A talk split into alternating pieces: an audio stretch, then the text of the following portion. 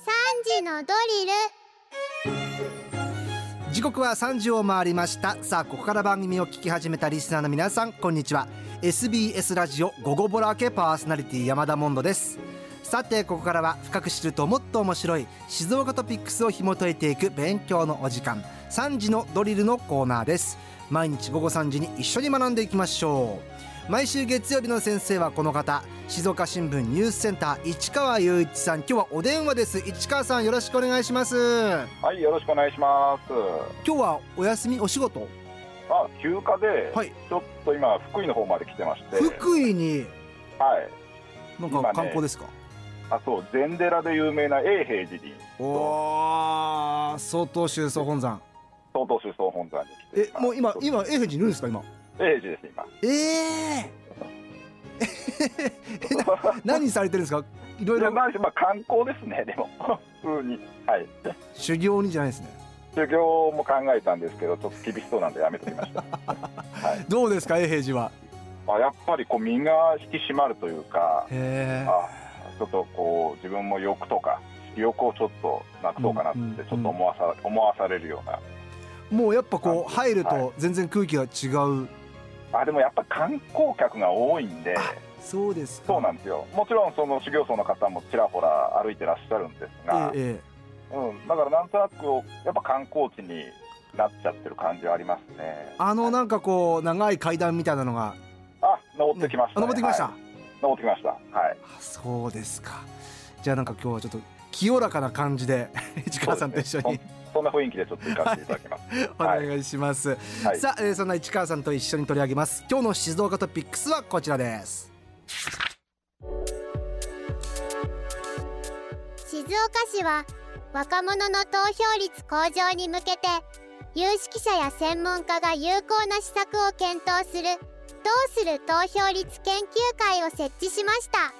先日初めて開催されたこの会合では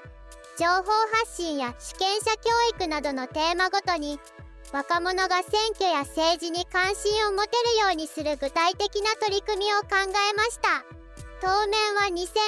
2025年3月に控える次の市議選の投票率アップを目指しますというわけで市川さん今日は若者の選挙の投票率をまあ伸ばしていこうということで行っている静岡市の取り組みですね。そうなんですよね。大体あの静岡市とか、まあ、静岡県もそうなんですけど、うんまあ、自治体には選挙管理委員会っていうものが設置されていて、まあ、選挙に関する事務とか政策を担当しているんですが、はい。まあ、各選管が大体より多くの市民に投票に行ってもらおうという取り組みもしておりまして、うんまあ、その一環としてやると、まあうん、市議選に焦点を当ててっていうのは結構珍しい取り組みかもしれません。おはいお、すごい市議選に焦点を当ててということですね。そうなんです市議選投票率アップで、ええ実はこの手前味噌で申し訳ないんですけど、はい。実はこの研究会に僕メンバーになっておりましてどうする投票率研究会のメンバー市川さん入ってるんですね。僕もちょっとその、まあ、マスコミ代表の一人としてですね参加させていただきましてで、まあ、この前初会合にも参加していろいろこう議論をしてきたところではあります。まずどういうメンバーがいるんですか、このどうする投票率ここはあ。の、まあ、座長はあの東大でうん。あのそういう世論調査とか、まあ、もちろん政政治のある政治とかをべん一番の第一人者とされている谷口先生へでえ。方いらっしゃるんですけど、はいあとまあ静大の政治学で静岡県内の政治で今結構一番詳しいとされている柳先生とかですね、そういうまあ大学の先生が主になっております。はい、はあでそんな中市川さんも入ってるわけですねマスコミとして。はい、そうですそうです。うん。はい。で第1回が行われたということですけどもどういう話し合いなんですかこれ、まあ、本当にだってどうするって感じじゃないですか。そうなんですよ。どうするってこう名前が まあ象徴する、まあどうするってまあどっかで聞いたことがあるようなええ名前ではあるんですが、まあ最近やっぱ投票率がものすごい低下していて。うん。で特にやっぱ若者の世代の投票率が本当にどうするっていうぐらい今低くなっているんですよ。うん。でまあその市議静岡市議選に焦点を当てるって話だったと思うんですが、はい。その市議選は2021年最近行われたのがまあ2年前に行われたええ2021年3月に行われた市議選なんですがこの時の投票率が40.1%、うん。まあ、半分以上の人が投票を棄権しているっていう状況だったんですね。うん。これってやっぱりものすごい低くて、え実はあの14年前ぐらい、2009年には51.4%、まだ50%超えていたんですよね。でさらに言うと、昭和50年代から60年代ぐらい、まあ、今から3、40年前ぐらいの市議選の投票率は、やっぱ70%超えていたんですよ。70%超えてたんですか。はい、だから昔は投票に行くのが当たり前だったんですけど、まあ、それが、まあ、当時70%ですから、今30ポイントぐらい減ってしまって、まあ、40%まで落ち込んでしまっていると。これ市川さんあの、はい、18歳に引き下げになったじゃないですか選挙権。引き下げになってます。はいはいはい。これでも投票率って上がってないですか？むしろ下がってるんですよね。むしろ下がってるで今言ったように若者投票率が危機的状況って話したと思うんですが、えええ、その2021年の40.1%だった時の市議選の投票率で年代別の投票率っていうのも測っていまして、はいはい、20代だけの投票率でいうと20.8%しかないんです1.8はい、だから5人に1人しか投票してないっていう現実、低いっすね。これ低いんですよ、で若若年層全体がやっぱ低い傾向にありまして、えー、30代が28.3%、で40代も34.4%と、やっぱ全体の投票率を下回ってると。そうすると、じゃあ誰が投票に行ってるのかっていうと、全世代で見ると70代がやっぱ最も高くて、うん、70代の投票率は55.3%と。やっぱ全然こう若者世代と比べると30ポイント以上開きがあると。まあ、これ、こういうそうなんです、ね、よく言うやつですよね、だったら、ね、年配の人の政策が優先されちゃうよってやつですね。そうなんです、まあ、候補者にとっては選挙に行かない若者より、選挙に行ってくれる高齢者を大事にしようと思っても仕方のない数字だとは思うんですよね。いやこんだけ顕著に出てるとそれはそういうふうに言う候補者出てきても悪く言えないですよね悪く言えないんです。現実として若者が投票に行ってないわけですもんね。はい。じゃあなんで投票に行かないのかっていうことになると、ええ、これまあいろんな要因はあるとは思うんですけど、うん、今って実は期日前投票っていうのが、うんはい、告示日の次の日からだいたい投票投開票日の前日まで行われていて、え、まあ朝8時半から夜の8時まで、まあ市役所なんかでずっと毎日投票できると。うん、だから昔と比べると投票をしやすくなってるのは間違いない。ええ、だけれども行かないと、うん、じゃあなぜかっていうとやっぱまず選挙のあることを結構知らない世代っていうのが増えている。っていうのが一つの要因にあると思います、うん、はい、これってな僕の僕のこの分析ですけどやっぱメディアの多様化っていうのが原因があると思っていて、はい。まあ、選挙になると、まあ、新聞なんか結構選挙報道一色になります、ええ、だけどまあ今、新聞の購読世帯っていうのは減っていますし、うん、それこそテレビなんかも見ないという人も増えている、うん、じゃあ何を見るかというと、ネット、インターネットなんかで情報を取る人が多いと思うんですが、はい、インターネットはやっぱ自分に関心が高いことが優先的に表示される特性があるんで、うん、まあ、選挙であったことを知らない人なんかも増えていることが予想されるんです、ね、選挙やってたんだっていうことですね。実は僕はあの先日、静岡市の大学生6人と話す機会があったんですけど、はいええ、今年の4月の市長選があったことすら3人知らなかったんですよ。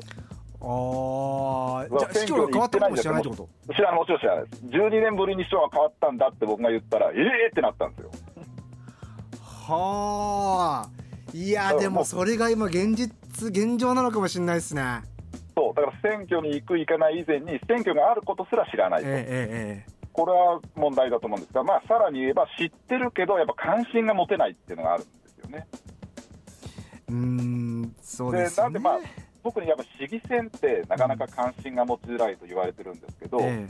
まあ、例えば国政選挙だったら、与党である自民党と、例えば野党である立憲民主党、うん、日本維新の党とか、まあ、政策の違いが比較的はっきりしやすいんで、選択しやすいとは思うんですけど、うん、例えば市議選とかだと、その党派がやっぱ偏ってる部分があって、え今、その21年の市議選の話してますけれども、この時って3区合わせて、定数が48人に対して63人が立候補してるんですけど、はい、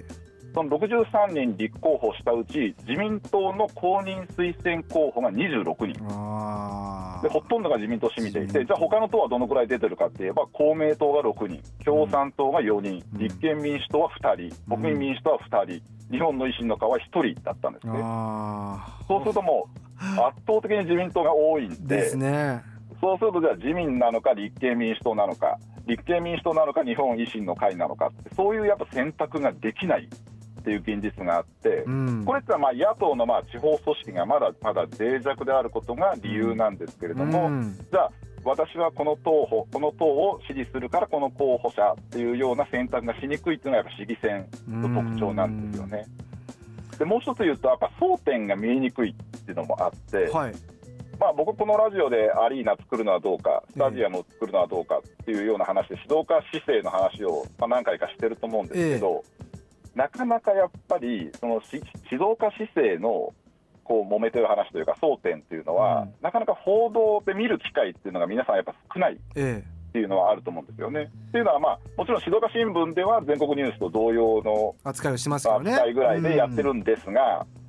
だし、まあ、テレビの地方ニュースなんかも結構時間を割いて、こういった問題やるんですけれども、うん、やっぱり全体的に見ると、地方ニュースって関心が高いとは言えないんですよね。だから市議会が何で争ってんのか、はい、そうなんです。この人に入れたら何ができるのかっていうのは分かんないわか。んないんですよ。これ僕だって市川さんが言ってくれたから知ってるだけであって。はい、意外と分かりづらくてこれ普段例えば市議会のやってる内容とか議論してることって、はい、どうやってみんなは知ることできるんですか？あのー基本的には市議会を僕らが何かを見ようと思ったら、うん、その公的なものでいうと、例えば議会のインターネット中継なんかはもちろん見ることができます。うんうん、だけれども議会の議会の本会議のインターネット中継なんですけど、はい、本会議ってもう台本読んでるだけなんです あ見たことある。全然面白くないんですよ。はいはいはいはいじゃあ実際に議論が行われているのは常任委員会とか、うん、そういうとこ常任委員会とかあるんですね、委員会ごとにその議議会その細かい議論をしてるんですが、はいはい、そこはインターネット中継してないんですよ。あこれしてないのか。してないんです。ここは傍聴はもちろんできるんですけど、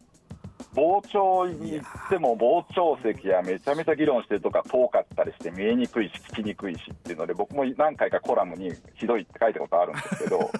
だから市民からやっぱ遠いんですよ、えー、ですね遠いですね今の話聞いても、はい、遠いんです。そうすると、まあ、静岡新聞ではもちろん、例えば僕あの前回の市議選の時に、はい、あの当時、市役所の清水庁舎の移転問題っていうのが問題になっていたんで、うんうんまあ、これは争点だと思って、争点を探るっていう連載をやらせてもらって、そこでまあ当時、住民投票をやろやって決めようよと、清水庁舎の移転っていうのは、その議会とか市長が決めるんじゃなくて、うん、住民が住民投票で移転の是非を決めようよって言って、5万2000人分の署名が集まって、うん、これって5万2000人って有権者の8.9%分なんですよ。相当な数集まってるんですけど、ね。うん、相当です。で住民投票を実施しようと思ったんですが、議会が否決したんですよね、住民投票やる必要ないって、その時議会は賛成8、反対34、で議会の多数を占める自民党は反対したんですよ。はい。これってものすごい争点じゃないですか。確かに。もちろん市政のすべての政策を住民が直接住民投票で決めるっていうのは現実的ではないけれども、ええ、やっぱりこう賛否が分かれるような問題で議会の賛否もある程度分かれているとそういった時に住民が直接住民投票で決めるっていうことはみんな住民投票やるとなればいろんな政策を勉強しますし、うん、これはどっちがいいんだって判断する。でこれって全然悪いことじゃないと思うんですけど、え、だからそれを賛成するだけど議会ではこれをまあ門前払いというか議会の力で住民投票をやりませんという決定を当時してたんですよね。でも結果言うとそれはあなたたちが選んだ人たちが住民投票やらないって言ってるからやらないんだようになっちゃうんですよね。そうなんですよ。ですよ、ね、これはまさにそうなんです。だからこういったものすごい争点が分かれることは市議会の中で何回も行われていてだけどなかなかそれがそれが投票率の向上にはつながっていなくてどんどんどんどん下がっていて実は今回そのどうするって言ってるのは40%を次切るんじゃないかって言われてるんですよ。ああこの前の40.1%これ切る。40%を切る。さらに40%を切るって言われていてっていうのは政令指定都市で20市全国にあるんですけど、はい、静岡市はまだ10番目ぐらいなんですよ市議選の投票率、うん、もっと低いところは30%台に突入している自治体はあって、うん、やっぱりもうこの静岡市もそういった水準に入っていくんじゃないか。このままではだめだよということで今回こういう研究会を立ち上げてちょっとなんとかしようっていうそういった話なんですね。うわこれ市川さん、まあ、どうする投票率のこの研究会、はい、まあ、一つこうなんかこう若者たちの投票率上げるためのなんかこうムーブメントを起こすというか,、なんかバズっていかなきゃだめですねこれも。そう実は僕この前の研究会の初会合で、えー、そのバズるという言葉をまさに使わせていただきまして。本当ですか、はいそうもう今僕ら新聞でねいろいろいろんな記事書いても全然もう無理だと。なかなかもう何ともならないんでもうバズるも何かをやるしかないよみたいな感じで熱弁を振るったんですけど結構なんかピーンとした感じになっちゃって ちょっと間違いな感じになっちゃったんですけど、えー、ツイッターで BeMySelf さんがネット以前に政治に関心がないですよね、はい、若い人たちという意見もくれております、ね、まあそれに関心を持ってもらうためにっていうところですね、はい、そうですね、ちょっと、まあ、あと2回、実は研究会、会合が残っていて、えー、まあ、それでいろいろ、まあ、静岡大学のその岩柳教授のゼミの皆さんたちも、実はどうすれば投票率上がるかっていうことを考えて、提案なんかもしてくれていて、うん、例えば投票所でマルシェを開催するなんて、まあ、斬新なアイデアも出てるんで、まあ、研究会でブラッシュアップして、いろんなものっていうのを提案したいなと思ってます。ちょっとまた研究会のその、えー、状況だったりとか、えー、どんなことやるっていうかのことも、はい、ぜひぜひこのコーナーでお話ししてください。はい、ありがとうございます。今日はありがとうございました、市川さん。いえいえ、とんでもないです。はい。じゃあ、の観光楽しんでください。あ、ありがとうございます。ありがとうございました。はい、失礼いたします。というわけで、えー、今日の先生は静岡新聞ニュースセンター市川雄一さんにお話を伺いました、えー、今回のこの内容ニュースアプリあなたの静岡新聞キコットでも聞くことができますし Spotify をはじめとした各配信サービスのポッドキャストにも内容が載っております。ちょっとした隙間時間に聞いて少しだけ静岡ニュースに詳しくなっていきましょう。番組 SNS にリンクが貼ってありますからそちらもチェックしてみてください。今日の勉強はこれでおしまい。